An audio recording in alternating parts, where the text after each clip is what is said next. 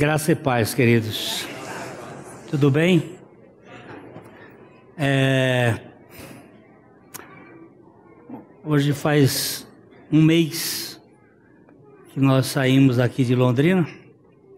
Fizemos uma viagem meio espalhada. Fomos primeiro aos Estados Unidos, depois a Portugal e depois a Israel. Em 1998, nós fomos a Israel a primeira vez.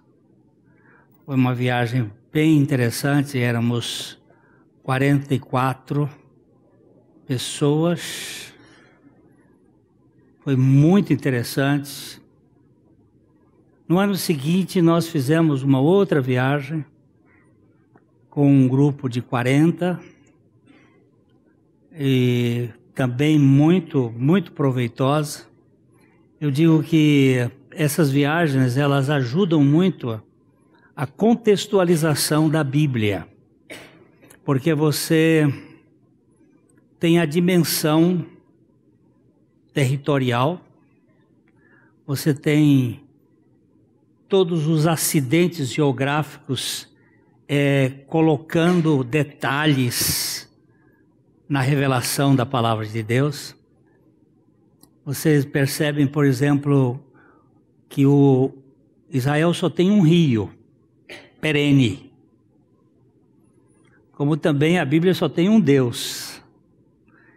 E ele se declara como água. Eu sou a água.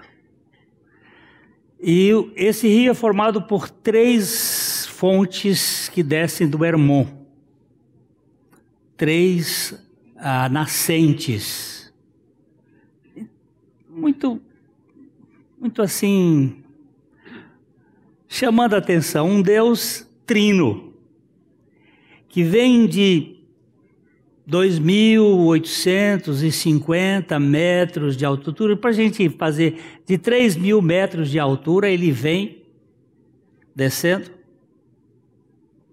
forma o Rio Jordão, que passa por um lago, que é chamado de Mar de Genezaré, o Mar da Galileia, o Mar de Tiberíades. Depois ele desce até o Mar Morto. Muito semelhante ao Senhor Jesus que desce da glória, do ápice, da altura, do céu, entra na história e entra numa fenda humana, na queda humana. É uma fenda geológica que está abaixo do nível do mar.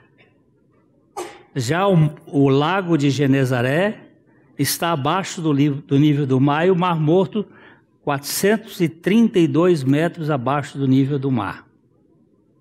O Deus que desce das alturas e vai até a morte. Para quê? Para buscar um crápula como eu. Para salvar-me da fenda do pecado. Então, eu acho muito interessante toda aquela estrutura.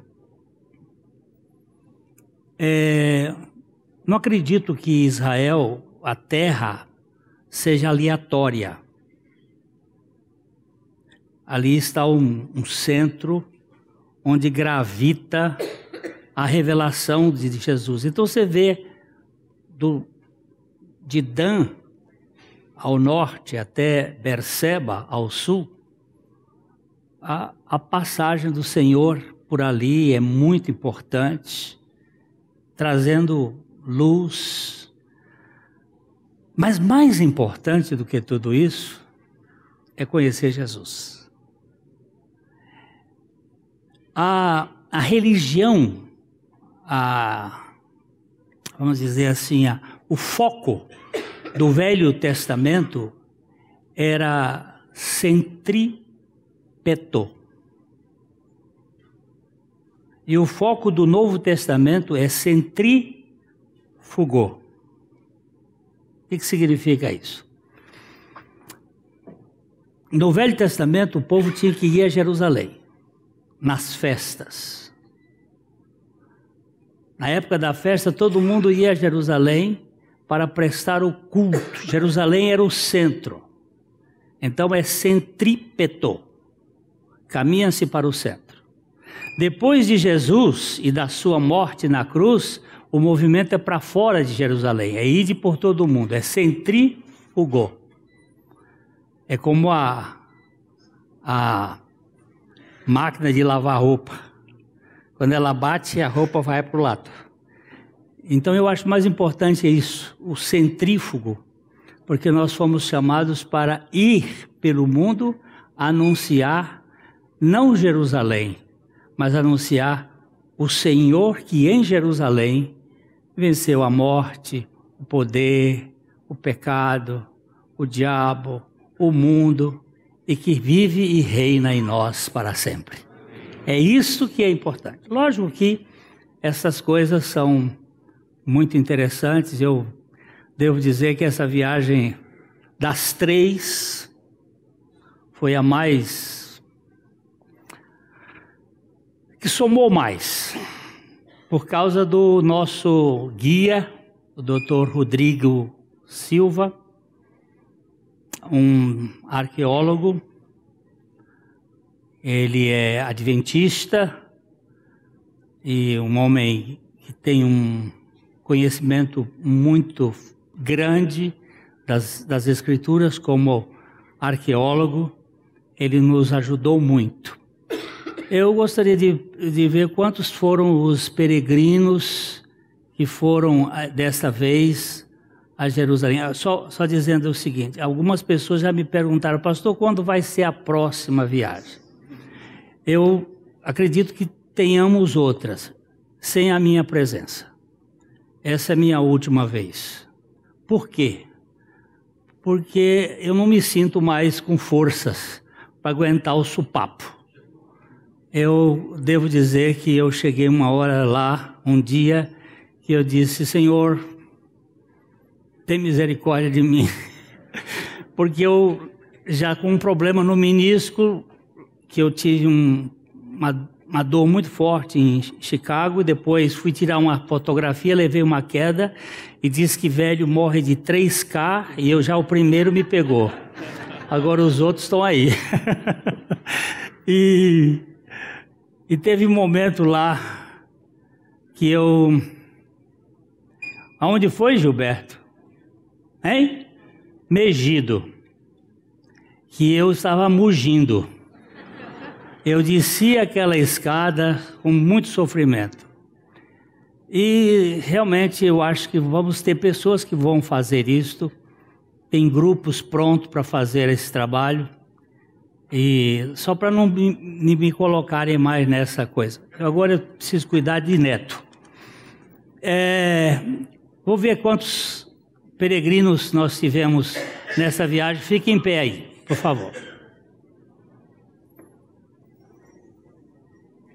Olha, aqui estão os, os peregrinos desta vez. Isso aqui da nossa comunidade, dois 4, 6, 8, 10, 12, 14, 16, 18, 20, 20, 21, 22, 23. De Curitiba também teve um grupo, de Maringá teve uma pessoa, de Paranavaí também. Eu sei que foram um grupo muito precioso. Alguém quer dar uma palavra aqui para dizer alguma coisa? Como é que foi? Que, como é que vocês viram? Highlander. Meu Highlander. Esse é o cara.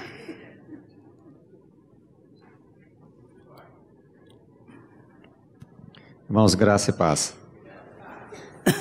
Nós vamos abrir aqui em João 5. João 5.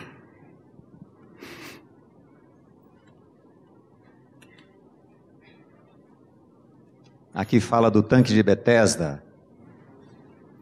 É, eu queria que passasse aí o, o, vídeo que eu fiz lá em, no tanque de Bethesda, antes da gente ler aqui, para a gente ter uma noção. Porque a questão arqueológica, a questão geográfica nos ensina bastante coisa com relação ao texto. Olá pessoal, nós estamos aqui em Jerusalém, estamos diante do tanque de Bethesda. E eu quero ler para vocês a passagem onde Jesus encontrou o homem paralítico no tanque de Betesda. Isto está em João, capítulo 5. Estava ali um homem enfermo, havia 38 anos. Jesus, vendo-o deitado e sabendo que estava assim há muito tempo, perguntou-lhe: Queres ser curado? Respondeu-lhe o enfermo: Senhor, não tenho ninguém que me ponha no tanque. Você imagina esse paralítico descer desse tanque, olha a escada que tem aqui atrás, ele não conseguiria, ele não conseguiria ser curado de maneira nenhuma. E ele continua: Quando a água é agitada, pois enquanto eu vou descer, desce outro antes de mim. Então lhe disse Jesus: Levanta-te, toma o teu leito e anda. E imediatamente o homem se viu curado, tomando o leito e pôs-se a andar. Muitas pessoas estão respondendo ao chamado de Jesus como esse homem, dizendo que não tem ninguém que ajude, dizendo que o pastor é isto, dizendo que a igreja é aquilo, mas o Senhor era a necessidade dele. Quando Jesus perguntou: Queres ser curado? Ele não respondeu o que devia responder, devia assim: Eu quero ser curado, porque tu és a minha cura. E outra coisa interessante: aquele homem não precisou entrar no tanque, porque o Senhor da graça o, o transformou, o Senhor da graça o curou. Então, você que está me assistindo, eu quero dizer para você: deixe para lá todas essas coisas que o diabo tem falado na sua vida e fale: Senhor, eu quero ser curado. E aquele homem precisou ser curado fisicamente, mas todos nós precisamos ser curados espiritualmente, porque nascemos em pecado. E a salvação está no Cristo, o Cristo crucificado, que nos faz morrer e ressuscitar para uma vida nova. Deus abençoe a vida de cada um. Cada um tenha um bom dia, em nome de Jesus. Amém. Bem, quando eu li esse texto do tanque de Bethesda, imaginava o quê? Poxa, o cara era paralítico, estava ali, dá umas roladas, né? Porque a gente que é corredor fala assim: você corre, se não der, você anda, se não der, você se arrasta. Era só o cara se arrastar e jogar dentro. Mas vocês viram ali a escada? Como é que esse cara chegaria lá embaixo? Mas o que, que significa isso? Significa que o homem não pode se salvar. Ele não tem condição de ser curado. Então, quando eu vi aquilo, falei: Senhor, como o Senhor é maravilhoso. O texto diz o seguinte Passadas estas coisas, havia, no João, uma festa dos judeus e Jesus, Jesus, subiu para Jerusalém. Ora, ali existe junto ao ponto, Porta das Ovelhas um tanque chamado em hebraico Betesda, o qual tem cinco pavilhões, tem os outros lá. E vocês viram a parte que eu mostrei, falou, o templo é lá em cima, ele tinha que se purificar e depois voltar. Neste jazia multidão de enfermos, coxos, paralíticos, esperando que se movesse a água, porquanto o anjo descia em certo tempo agitando-o. E primeiro que entrava no, tanto, no tanque, uma vez agitada a água, sarava de qualquer doença que tivesse. Ali estava um homem enfermo, havia 35 anos. Jesus vendo-o, observe uma coisa: ele viu Jesus? Não. Alguém foi salvo aqui porque viu Jesus? Não. Nós somos salvos porque Jesus vê a gente. Essa história falou assim: ah, eu fiz assim, eu fiz assim, fiz assim, fez nada. Se nós fizemos alguma coisa, porque Jesus viu. O cego de Jericó, a mesma coisa. Esse aí não viu mesmo, né? Que era cego, né? Quem que foi? Quem que tocou no coração do cego? Foi Jesus. Toda, toda boa dádiva vem do Pai, né? Ele, e o Jesus, Jesus perguntou para eles: Queres ser curado? Uma pergunta até estranha, né? O cara ali quer ser curado, né? Só que a resposta dele devia ser o quê? Falei assim: lógico que eu quero ser curado, Senhor, o Senhor não está vendo? Mas ele fez o seguinte: falou assim, não, quando eu melhorar de vida, eu quero. Quando eu comprar um carro, eu vou na igreja. Quando a minha mulher melhorar, eu vou na igreja. Ele respondeu mais ou menos isso, não foi? Ele falou assim: ó, não Senhor, não tenho ninguém que me ponha no tanque. Quando a água é agitada, pois enquanto eu vou, desce outro atrás de mim. Então, lhe disse Jesus: Levanta, toma o teu leito e anda. Imediatamente o homem se viu curado e, tomando o leite, pôs-se a andar. E aquele dia era sábado. Então, vendo aquele lugar ali, eu falei assim: Senhor, a tua obra é obra de graça mesmo. O cara não podia se salvar, ele não podia fazer nada. Agora, quem é o paralítico? Quem é o doente? Somos nós. Nós nascemos assim, com toda a nossa empáfia e o Senhor estende a mão para nós e fala assim: vem aqui, eu sou tua cura.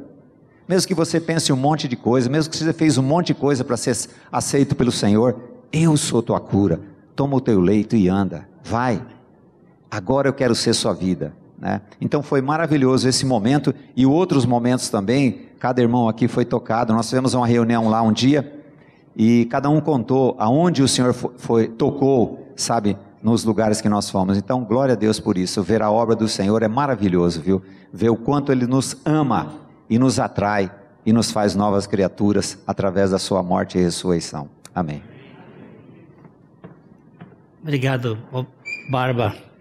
Não sei se alguém gostaria de dar mais algum testemunho das, da sua experiência por lá. Ok? Então tá bom. Eu sei que muitas, muitos gostariam, mas têm vergonha. Ficam receiosos de, de ser. Ok. Quê? Mário Rocha não tem vergonha? Ele é sem vergonha?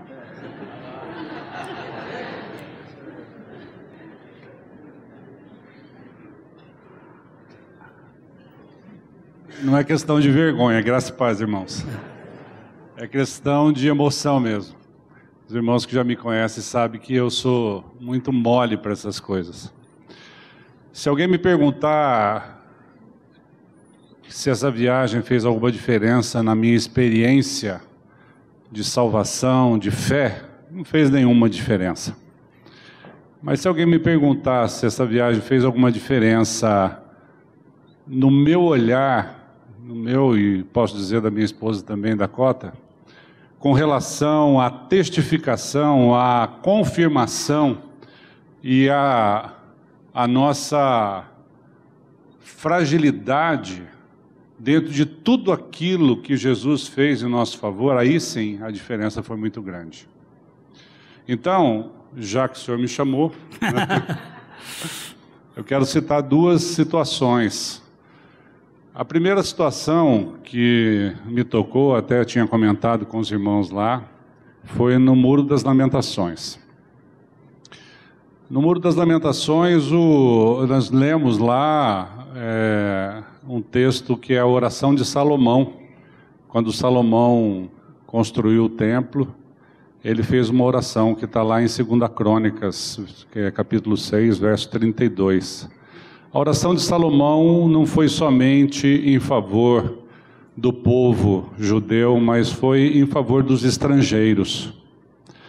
E da mesma forma que Jesus, quando orou na oração sacerdotal, que ele disse: Olha, eu não oro apenas em favor desses, mas em favor de todos aqueles que vierem a crer. Eu me incluí nisso. E nessa oração, também Salomão disse: Ó, também ao estrangeiro que não for do teu povo de Israel, porém vier de terras remotas, por amor do teu grande nome, por causa da tua mão poderosa e do teu braço estendido, e orar, voltado para essa casa. Ouve tu dos céus, do lugar da tua habitação, e faze tudo o que o estrangeiro te pedir, a fim de que todos os povos da terra conheçam o teu nome, para te temerem como o teu povo de Israel e para saberem que esta casa que eu edifiquei é chamada pelo teu nome. Então ali nós fomos incluídos, glória a Deus.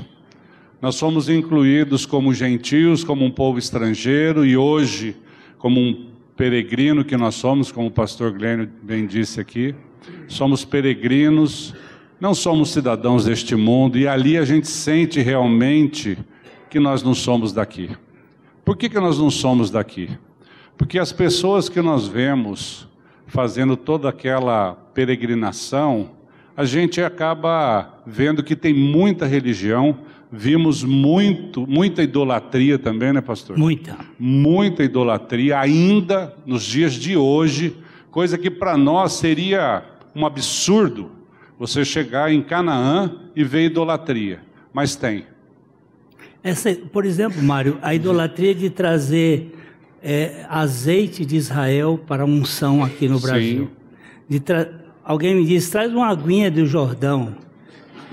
Eu digo, eu, eu queria lhe afogar no Jordão.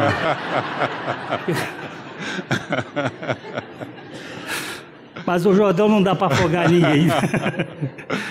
Então, gente, olha, foi a, é, a, experiência foi muito preciosa nesse sentido, porque Deus também colocou um guia que é um, apesar de ser um cientista, um arqueólogo, um historiador, também é um cristão que pôde fazer um paralelo entre a nossa experiência de fé, a experiência de crer que Jesus Cristo é nosso Salvador, com a contextualização do local, das, das, é, dos monumentos históricos, e, enfim, é, e a gente que mora aqui no norte do Paraná, a gente fica pensando, gente, esse povo brigando por causa desse deserto aqui, o que, que, tem aqui, né? Tem nada aqui, o que, que isso vale? Se, se mandar um, um plantador de soja para lá, o cara fala, escuta, eu não quero isso aqui nem de graça. E o povo está brigando por causa daquela terra. Mas por quê? Porque tem um fundamento que foi a terra que Deus deu para o povo dele. Qual é a outra coisa? Você disse que foi uma e agora faltou a segunda. Eu esqueci a outra. Ah. é, deixa eu lembrar. Não, pode deixar. A primeira foi. É, foi? Não, esqueci. Depois é. eu volto aqui.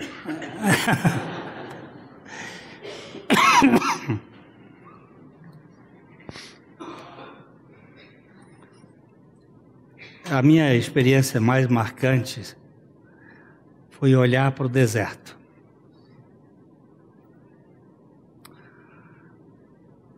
Deserto é lugar onde Deus fala com a gente. É... O deserto lá não é totalmente inabitável, mas é um lugar totalmente dependente. E todo o povo de Deus precisa passar por deserto. Porque é na, no deserto que nós aprendemos quem somos.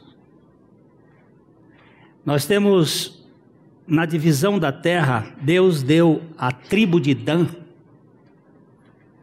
onde hoje é a região de Gaza, lá no sul, é onde habitavam os filisteus. É uma região muito inóspita. Mas essa tribo não ficou satisfeita com aquela região e eles resolveram tomar e tomaram lá em cima, na região de Dan, no alto das colinas de Golan. Terra fertilíssima e uma terra muito abundante de água, é onde há mais água, por isso é aquela guerra, aquela guerra lá entre sírios e judeus, é uma guerra por causa de água. E eles tomaram e ficaram ali em cima. Só para você ter uma noção, Dan é a única tribo que não pertence, no livro de Apocalipse, à escala das tribos de Israel você vai, a tribo de Dan caiu fora, porque eles são danados. Eles foram possuir a terra sem que Deus tivesse a dado. Possuíram pela força, pelo muque. É isso que a religião faz. Quando você quer possuir, você não faz parte do livro da vida. Agora, vamos para a nossa caminhada, eu prometo não ser longo, para o nosso caminhar no Evangelho de João, capítulo 8 do livro de João. E aí, Farid, você gostou da viagem? Hã? Quer que eu bote você aqui na frente para testemunhar? Camila quer, né? Capítulo 8 de João.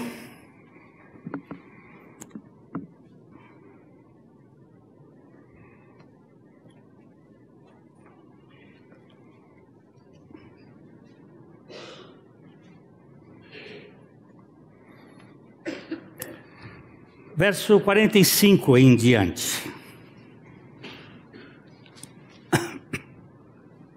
João 8, 45. Mas, porque eu digo a verdade, não me credes. Quem dentre vós me conhece de pecado? Me convence. Me convence de pecado? Se vos digo a verdade, por que razão não me credes? Quem é de Deus, ouve as palavras de Deus. Por isso, não me dais ouvidos, porque não sois de Deus. Responderam, pois, os judeus e lhe disseram: Porventura não temos razão em dizer que és samaritano e tens demônio? Replicou Jesus: Eu não tenho demônio, pelo contrário, honro a meu Pai e vós me desonrais. Eu não procuro a minha própria glória. Há quem a busque e julgue. Em verdade, em verdade vos digo: se alguém guardar a minha palavra, não verá a morte eternamente. Disseram-lhe os judeus: Agora estamos certos de que tens demônio. Abraão morreu e também os profetas, e tu dizes: Se alguém guardar a minha palavra, não provará a morte eternamente. És maior do que Abraão, o nosso pai que morreu? Também os profetas morreram. Quem, pois, te fazes ser? Respondeu Jesus: Se eu me glorifico a mim mesmo, a minha glória nada é. Quem me glorifica é meu Pai, o qual vós dizeis que é vosso Deus. Entretanto, vós não o tendes conhecido. Eu, porém, o conheço. Se eu disser que não o conheço, serei como vós, mentiroso. Mas eu o conheço e guardo a sua palavra. Abraão, vosso pai, alegrou-se por ver o meu dia, viu-o e regozijou-se. Perguntaram-lhe, pois, os judeus: Ainda não tem cinquenta anos e viste Abraão? Respondeu-lhe Jesus: Em verdade, em verdade eu vos digo: antes que Abraão existisse, eu sou. Então pegaram em pedras para atirarem nele, mas Jesus se ocultou e saiu do templo. Nosso Pai, abre os nossos olhos e revela-nos o teu Filho, para que nós descansemos na suficiência do Senhor.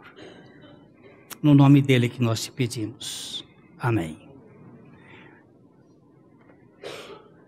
Mas por que digo a verdade? Não me credes?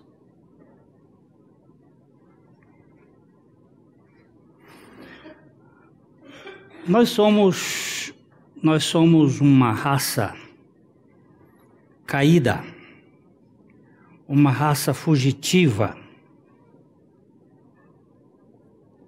O homem natural ele não crê em Jesus. Ele pode falar de Deus de modo genérico e é o Deus que ele faz, que ele constrói. Mas o homem natural, ele não tem nenhuma apreciação por Jesus Cristo. Nós somos fugitivos e rebeldes do Éden. Em Gênesis capítulo 3, versículo 8, logo depois que o homem é, se autopromoveu à posição de ser como Deus, ele passou a ser um fugitivo, rebelde. Ele foge de Deus, ele foge do Senhor. Vamos dar uma olhadinha aí em João 8, 3, 8. Quando ouviram a voz do Senhor Deus, que andava pelo jardim pela viração do dia, esconderam-se da presença do Senhor Deus, o homem e sua mulher, por entre as árvores do jardim. Eu quero fazer aqui uma, primeiro uma comparação. No capítulo 1 de Gênesis, nós temos a revelação de Deus como um, um termo plural. Nós vamos pegar, por exemplo, Gênesis 1, 1. Vamos olhar algumas vezes. No princípio. No princípio, criou Deus os céus e a terra. Olha, se você apertar o dedo na palavra Deus aqui, vai aparecer a palavra Elohim. no hebraico, esta palavra ela tem, ela tem, ó, é Elohim, é um plural. Pode ser juízes, governantes, plural, divindade, Deus. Ele é, para mim, pessoalmente, as pegadas da Trindade. É como se aí estivesse as primeiras evidências de que este Deus único, ele é trino. Logicamente, se você abrir a Bíblia de Gênesis e Apocalipse, você não vai ver a palavra trindade. Mas você vai ver Deus se manifestando como o Pai, como o Filho e como o Espírito Santo. Um dos episódios conhecido, mais marcante, é no próprio batismo do Senhor Jesus. Quando você ouve uma voz do céu que diz assim: Este é o meu filho amado, em quem eu tenho todo o prazer. E depois o Espírito Santo desce sobre ele em forma corpórea como pomba. Ali você vê a reunião da Trindade. Mas é, há em muitos lugares. Para mim, aqui, em Gênesis 1, 1, está a corporalidade da divindade, ou seja, a concentração de um Deus trino na unidade de uma só é, divindade, Deus Pai, Filho e Espírito Santo. Todo este capítulo, você vai verificar o versículo 2, por exemplo, uh, o Espírito de Deus. Você encontra aqui uma segunda pessoa da Trindade. Mas daí para frente, você só tem Deus, Deus, Deus, Elohim, que é, ó, chamou Deus a luz dia e as trevas noite, e houve tarde e manhã do primeiro dia. Só uma curiosidade.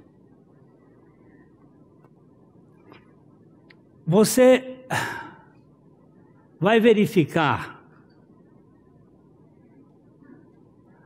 haja firmamento no meio das águas e separação entre as águas e águas, e fez, pois, Deus o firmamento.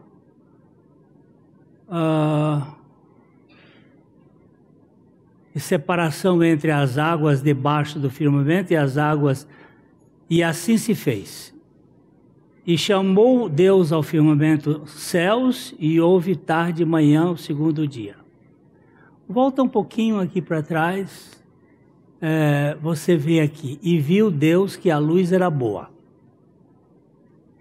Agora, quando no segundo dia não existe a palavra boa, o segundo dia é o tempo das águas, o ajuntamento das águas na raquia, acima dos céus, as águas nas, no céu, as águas abaixo dos céus, e não existe a palavra boa, é o único lugar da criação de Deus que não existe a palavra boa.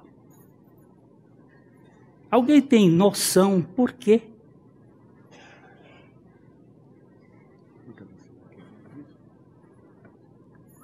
Por que, Leandro?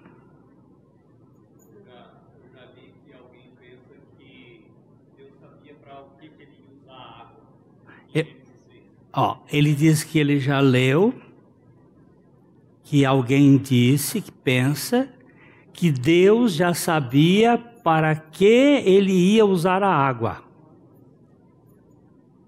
Qual foi, para que, que ele usou a água? para destruir aquele povo pecador do dilúvio. Mas sempre aparece a palavra Deus no plural. O que você quer com isto? É que quando você chega no capítulo 2, que vai haver o relacionamento da criação do homem e especificar a criação do homem, capítulo 2, a partir do versículo 4, aparece um nome junto a Deus: Senhor Deus. Na feição do homem, no fazer o homem, este personagem aparece.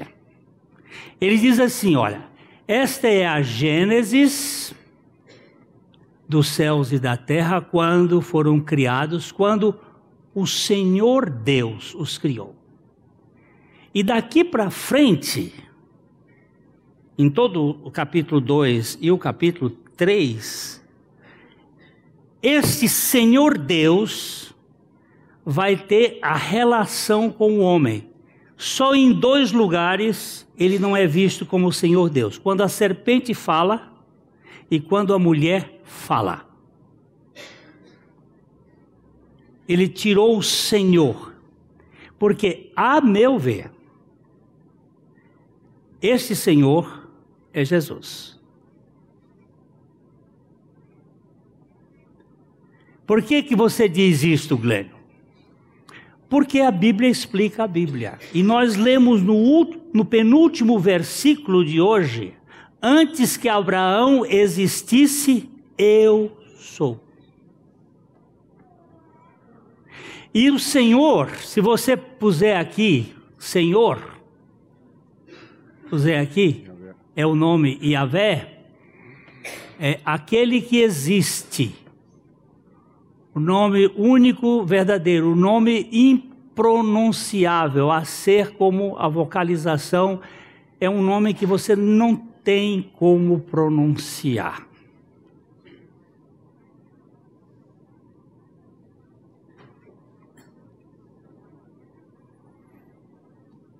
Volta, eu quero agora o hebraico, o nome hebraico mesmo, só para uma outra curiosidade aqui. Ah, esse aqui, eu só quero esse aqui. Esse aqui. Ó. Yod, Re, Vav, Re. Essas letrinhas que estão aqui foram colocadas no tempo de Alexandre o Grande. Elas não faziam parte da língua hebraica, que a língua hebraica não tem vogais. A língua hebraica também não tem números, as letras são o número. E essas letras aqui, essa aqui, deixa embaixo, por favor. Yod vale 10, Re vale 6, Vav vale 5, Re vale 6. E, é 10, 6, 5, 6. 10, 6, 5, 6. 10, 6, 5, 6. São os números, os algarismos. Um dia, um cientista, lá na Universidade de Harvard, nos Estados Unidos, estudando o DNA, descobriu que as pontes do DNA elas fazem aquela, aquela curva helicoidal e vai se cruzando.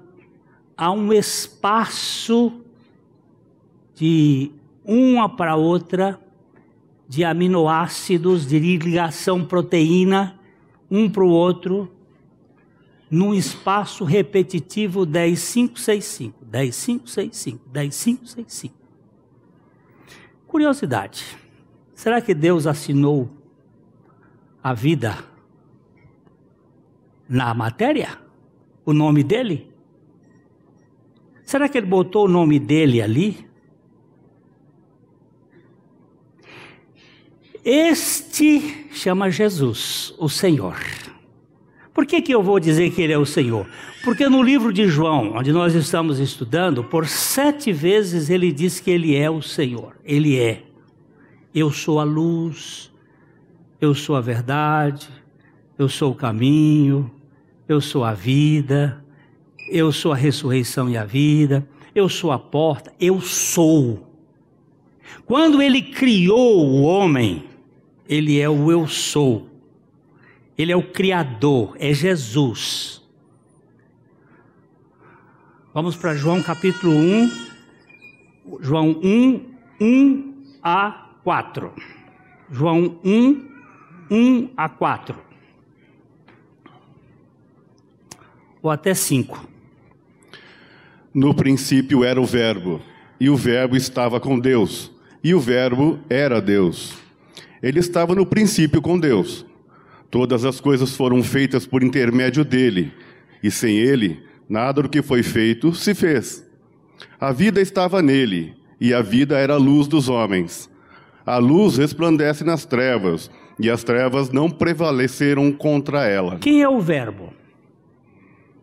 Quem é o Logos? Quem é o Verbo? Quem é a palavra? Jesus. No princípio era o Verbo, era o Logos. Veja que o verso 2, ele estava no princípio com Deus. Todas as coisas foram feitas por intermédio dele, e sem ele nada do que foi feito se fez. E ele disse: e a vida estava nele. E a vida é a energia, é a luz, é a ação, é a realização dos homens. Jesus. Nós fugimos de Jesus, nós somos fugitivos de Jesus. Você pode falar de Deus que as pessoas não se. Elas, elas vão lhe ouvir. Pode falar de Deus. Aqui no aeroporto de Londrina, uma ocasião, o meu irmão estava indo para a Europa e eu fui fazer o, o bota fora dele. E tinha um grupo de amigos dele conversando. E quando eu cheguei, ele disse: Ô oh, pastor, nós estávamos mesmo falando de Deus aqui agora, o senhor chegou e tal. E começaram ali. Eu disse: Pois é.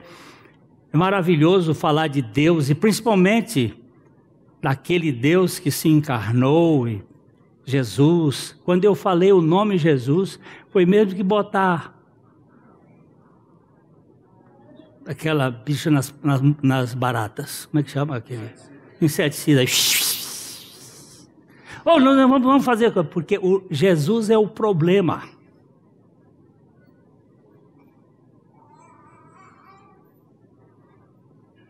A humanidade não crê em Jesus. Ele é o problema. E quando alguns dão algum crédito, já bota coisa no meio, já faz mistura. Já quer fazer alguma coisa, não é só Jesus, é Jesus e mais alguma coisa, é Jesus e mais alguma coisa. Ele não é suficiente. Tem que ter uma munganga no meio. Tem que ter algum passe. Tem que ter óleo de Israel. Tem que ter algum negócio de derrubar as muralhas de Jericó. Parece que ele não serve sozinho. Então vamos voltar para o, João, para o Gênesis 3, 8, que aqui foi onde eu fiz toda essa saída para dizer que o problema é contra Jesus. Gênesis 3, 8. Ó, quando ouviram a voz do Senhor Deus, que andava no jardim pela viração do dia,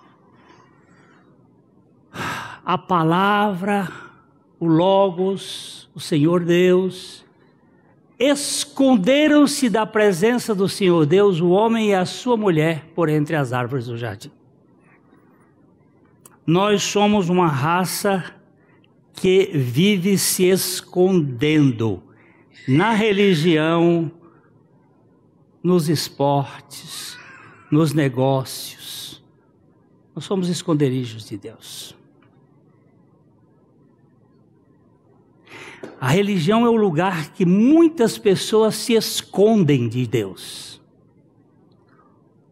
O filho pródigo saiu da casa do pai, mas o filho mais velho estava perdido dentro da casa do pai. Ele não tinha relacionamento com o pai. Nós podemos ter muito conhecimento de Deus, mas se não tivermos o relacionamento com Deus, nós não temos nada.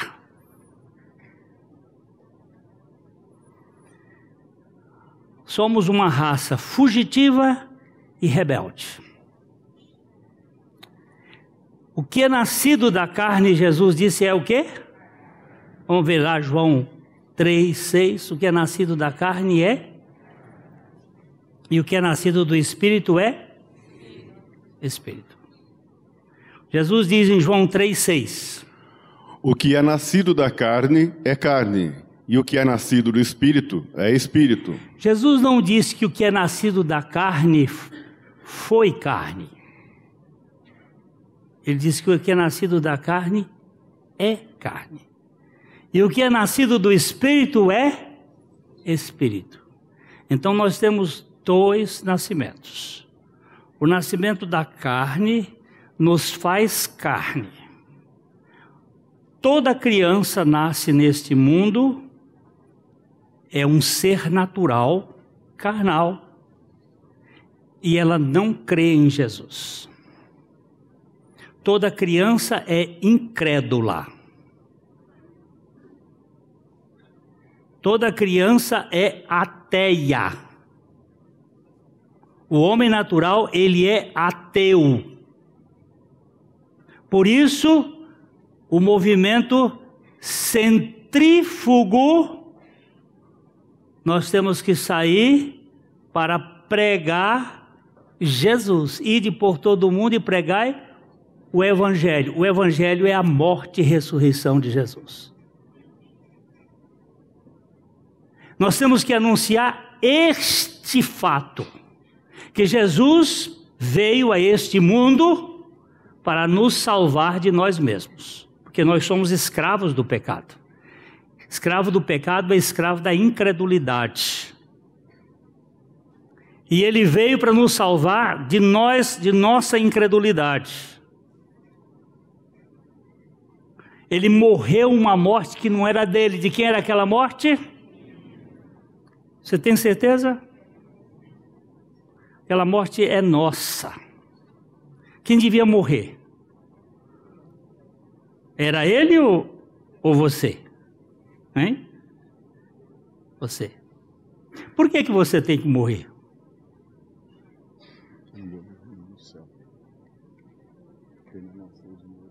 Por quê?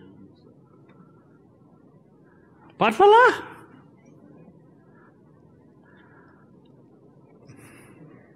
Porque nós somos imprestáveis para o reino de Deus. Nós temos que ser transformados.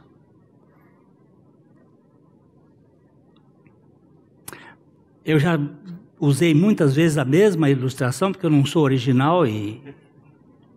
mas eu pego uma, uma lagarta, uma taturana. A taturana é aquela lagarta feia, que queima. Eu vou agora educar na escola dominical das lagartas essa taturana. Não tem uma Bíblia aqui, agora só tem Bíblia de. Me dá essa Bíblia. Ah, só o Tiago que tem Bíblia aqui nessa igreja.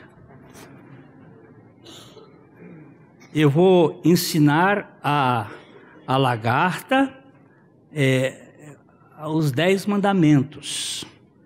Eu vou pegar aqui, ó, lagarta. Você, você é uma lagarta que queima, mas você precisa aceitar Jesus. Já começa por aí. Você não, não é você que aceita Jesus. Barba acabou de dizer aqui que o, o paralítico do, de Betesda ele não tinha jeito de chegar lá embaixo. Foi Jesus que vendo, foi Jesus que o viu. Olha, eu sou o Senhor teu Deus que te tirei da terra do Egito, da, te da terra da escravidão. Não terás outros deuses diante além de mim. Está escutando, lagarta? E ela vai dizer assim. Aí você vai ensinar os mandamentos para ela e chegar e dizer assim, lagarta, você não pode, você não pode comer folha do jeito que você come. Você é destruidora das plantas, porque a lagarta, ela come 27 vezes o tamanho maior dela em poucos dias. É o animal mais voraz. Se nós comêssemos do tanto que a lagarta come e crescêssemos na proporção que a lagarta cresce, o homem teria nove metros de altura. E a lagarta come, come, come. Você não pode comer do jeito que você come lagarta, você destrói a plantação de milho toda. E ela ia dizer: sim, senhor.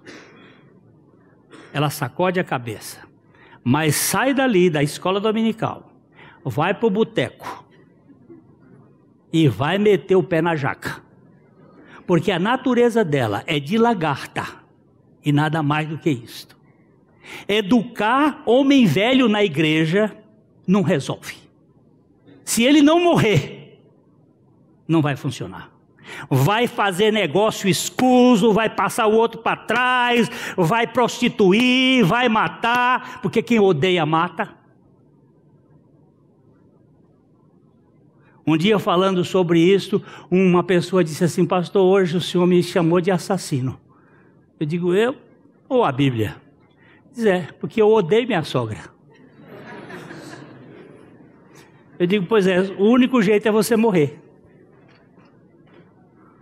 Olha aí, aí Lucas. Você odeia sua sogra? Olha lá. O que, que adianta tentar ensinar a Bíblia para o homem incrédulo? Ele pode se tornar um PhD em teologia, mas não tem vida de Cristo.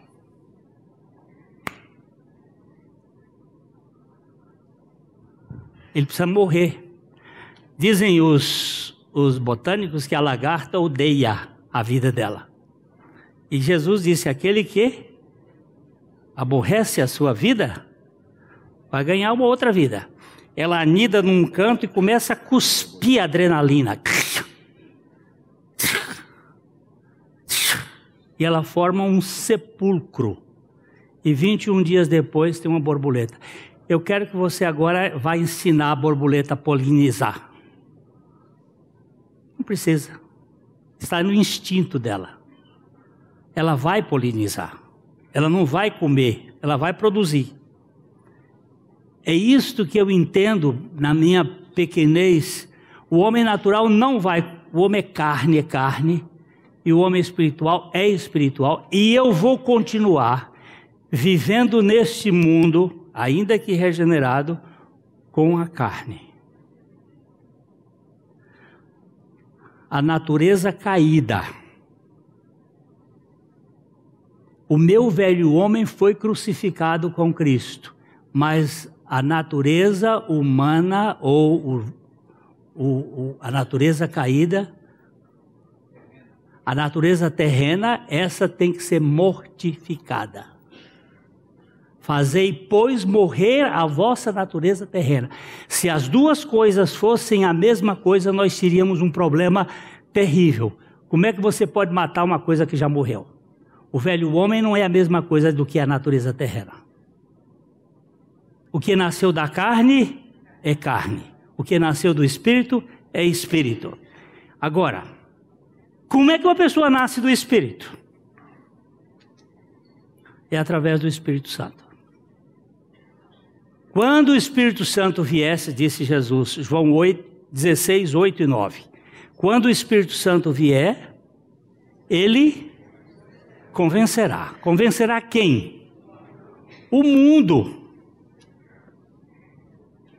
Não só o judeu, mas o gentio, os samaritanos. Ele convencerá o mundo de quê? Do pecado, da justiça e do juízo. Do pecado, porque não crê em mim. O que é pecado? Por favor, não me venha com acreditar. Eu acredito em Jesus. Ok? Acreditar é a mesma coisa. O avião voa, mas eu não entro nele. Crer é eu entro no avião, ainda que ele possa cair.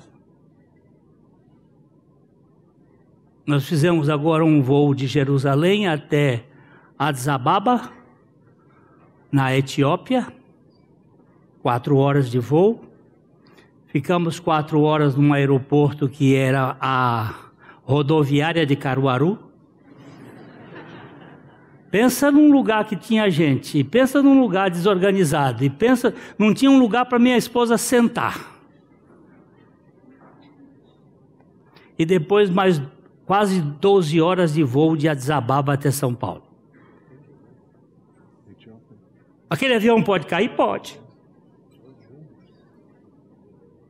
Mas a gente voa.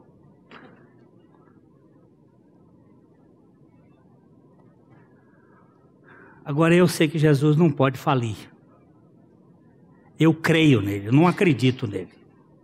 Eu creio nele. A minha única redenção está nele. No dia que eu batizei esse cara aqui lá no Rio Cafezal, eu disse para ele o seguinte: e se Jesus falir? E se Jesus, você crê em Jesus como Salvador de sua vida, como Senhor da sua vida? Ele disse: Eu creio. Eu digo: se Jesus falir, ele disse: Eu estou falido junto com ele. Você me disse isso lá dentro do rio. Eu não me esqueço. E se Jesus falir, eu estou falido junto com ele. E eu vou para o inferno com Jesus. Se, eu, se ele falir, eu vou falido para o inferno com ele. Porque lá no inferno ele vai fazer o inferno se transformar em céu. Amém. Eu não tenho outra opção. Eu só tenho Jesus. E aqui eu queria que você levasse bem em conta. Estou terminando. Três textos rapidinho. Por que o homem não crê em Jesus? Primeiro, João 8, 34. São três coisinhas finais. João 8, 34. Replicou-lhe Jesus: em verdade, em verdade vos digo: todo que comete pecado é escravo do pecado. Lembre-se que o pecado é não crer em Jesus. Antes de mais nada. Adão, na verdade, ele não cometeu nenhum crime. O pecado dele foi não crer na palavra do Senhor. Pecado é incredulidade. Todo que é escravo do pecado, todo que é comete o pecado é escravo do pecado. Por isso que Judas, o irmão do Senhor, quando ele escreve a sua carta, ele diz assim: apiedai-vos dos que têm dúvidas. Porque a dúvida é este ponto aqui. Você está numa encruzilhada. Qual o caminho que vai seguir, este ou este? A dúvida deixa o sujeito esquizofrênico. Para que lado eu vou? Eu só tenho um lado na minha vida. O caminho é Jesus. Eu estou falando da minha experiência. Espero que você olhe na Bíblia e reconheça que Jesus é o único. Não tem outro jeito. Todo que comete pecado é escravo do pecado. Segunda coisa, João 8,44.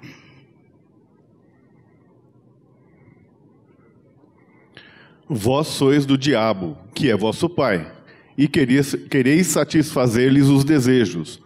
Ele foi homicida desde o princípio e jamais se firmou na verdade, porque nele não há verdade. Quando ele profere mentira, fala do que lhe é próprio, porque é mentiroso e pai da mentira. Segunda coisa é que o pai da humanidade, pai espiritual da humanidade, é o diabo. Vós tendes como pai o diabo. Ah, mas eu não sou filho do diabo, eu sou filho de Deus. Você nasceu de novo? Eu não estou perguntando se você pertence a uma igreja, se você foi batizado. Eu estou perguntando se o Espírito já lhe convenceu do pecado, da justiça e do juízo. Estou perguntando se você já creu na sua morte e ressurreição com Cristo.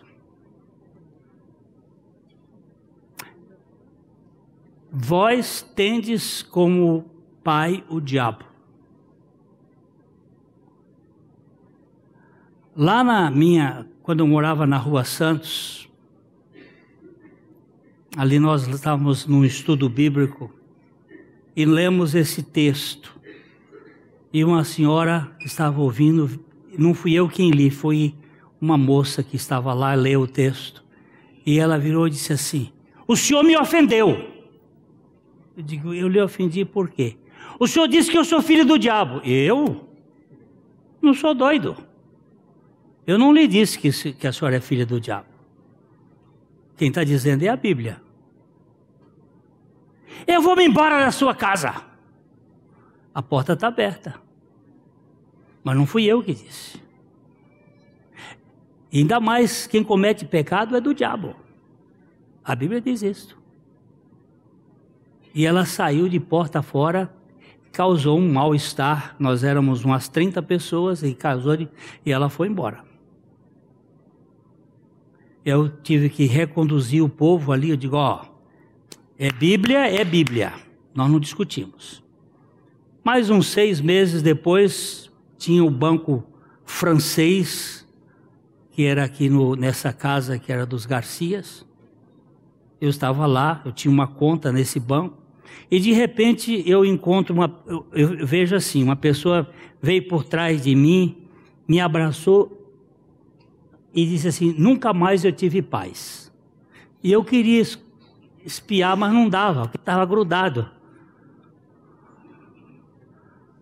Aí, quando soltou, eu vi, eu digo, ah, pudera. A senhora está lutando contra a palavra de Deus? Mas tem jeito. O único jeito é a misericórdia do Senhor.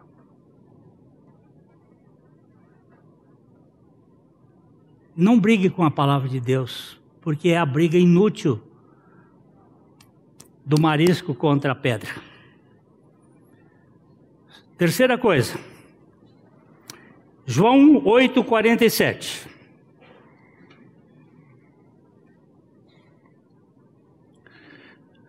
Quem é de Deus, ouve as palavras de Deus. Por isso, não me dais ouvidos, porque não sois de Deus. Quem é de Deus, ouve as palavras de Deus. Quem está no pecado é escravo do pecado. Quem nasceu nesse mundo é carne, se não nascer de novo, é carne, filho do diabo. Se nascer de novo, é uma nova criatura em Cristo Jesus. Mas quem é que ouve a palavra de Deus? Os filhos de Deus. É,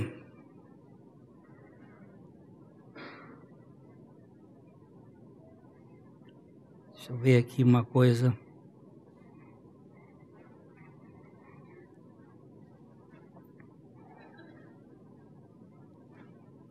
Vamos ler João.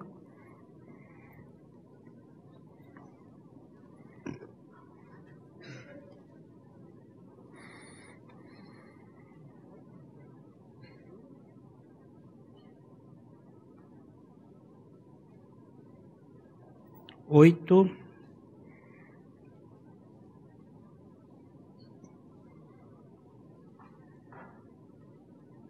Cinquenta e cinco.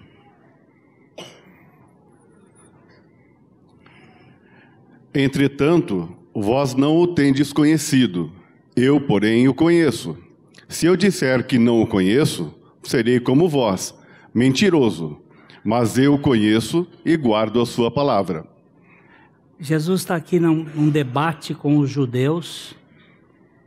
Ele diz que os judeus eram filhos do diabo. Eles disseram: não, nós somos filhos de Abraão.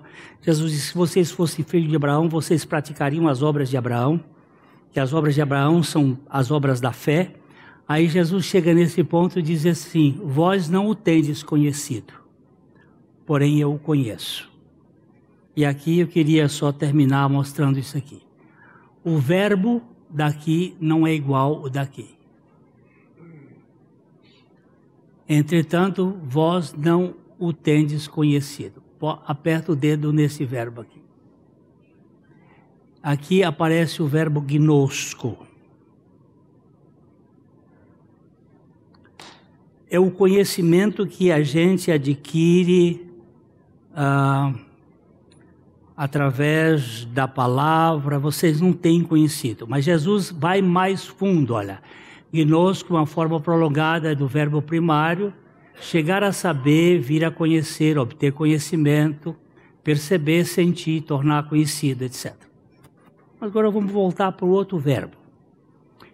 Vós não, mas, porém eu conheço. E aí ele usa o verbo eido.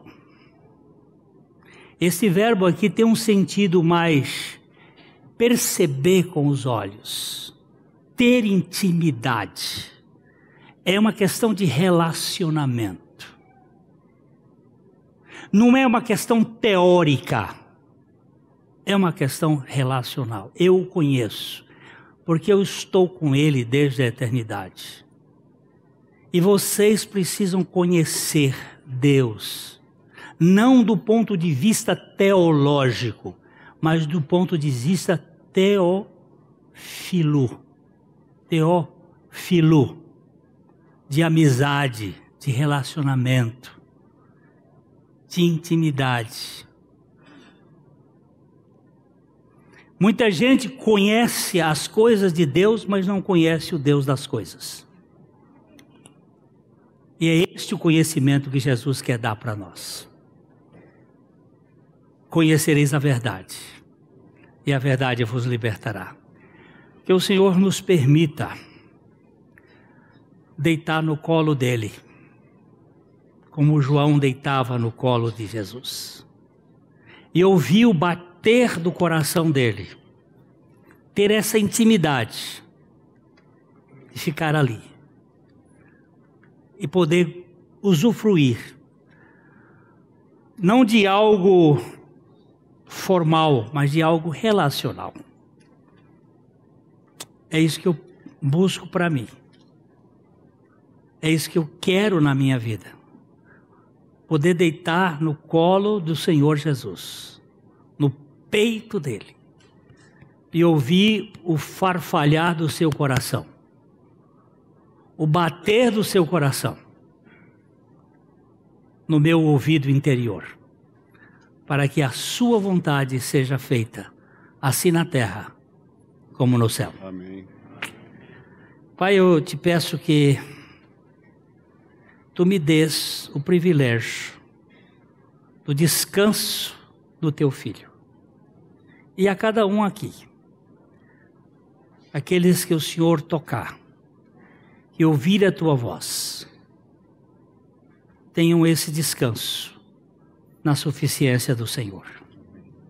Nós te pedimos isso em nome do Senhor. Amém.